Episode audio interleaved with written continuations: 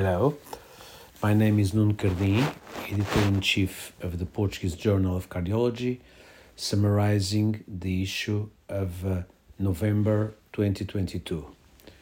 In this issue, we have an interesting state of the art paper on percutaneous coronary intervention versus uh, CABG in left main coronary artery disease, a review and exceptionally this review will have two editorial comments because of the importance of the topic.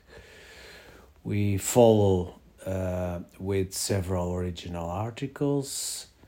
Uh, one of them is on coronary artery disease, optimal timing of intervention in non ST elevation acute myocardial infarction without pretreatment.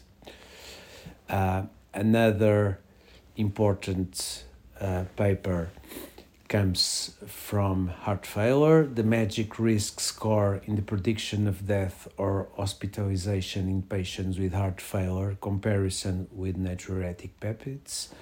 And I call your attention to the editorial comment of this paper written by the father of the MAGGIC risk score.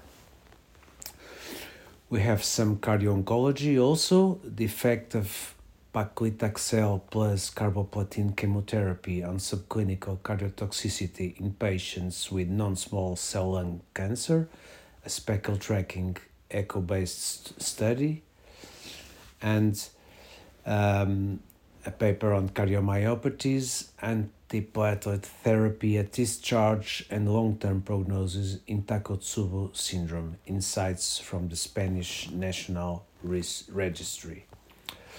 And finally, a basic science paper, uh, relationship between oxytocin receptor gene polymorphism and hypertension in Turkish uh, population.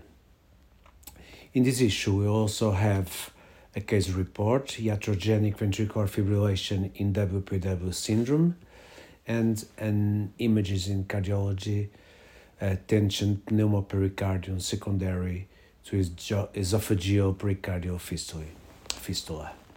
That's all that we have uh, from this issue of November. Please uh, come back to next releases. If you want to to read the whole papers, please go to our website www.revportcardiol.org.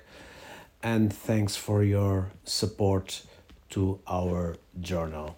See you soon. Bye.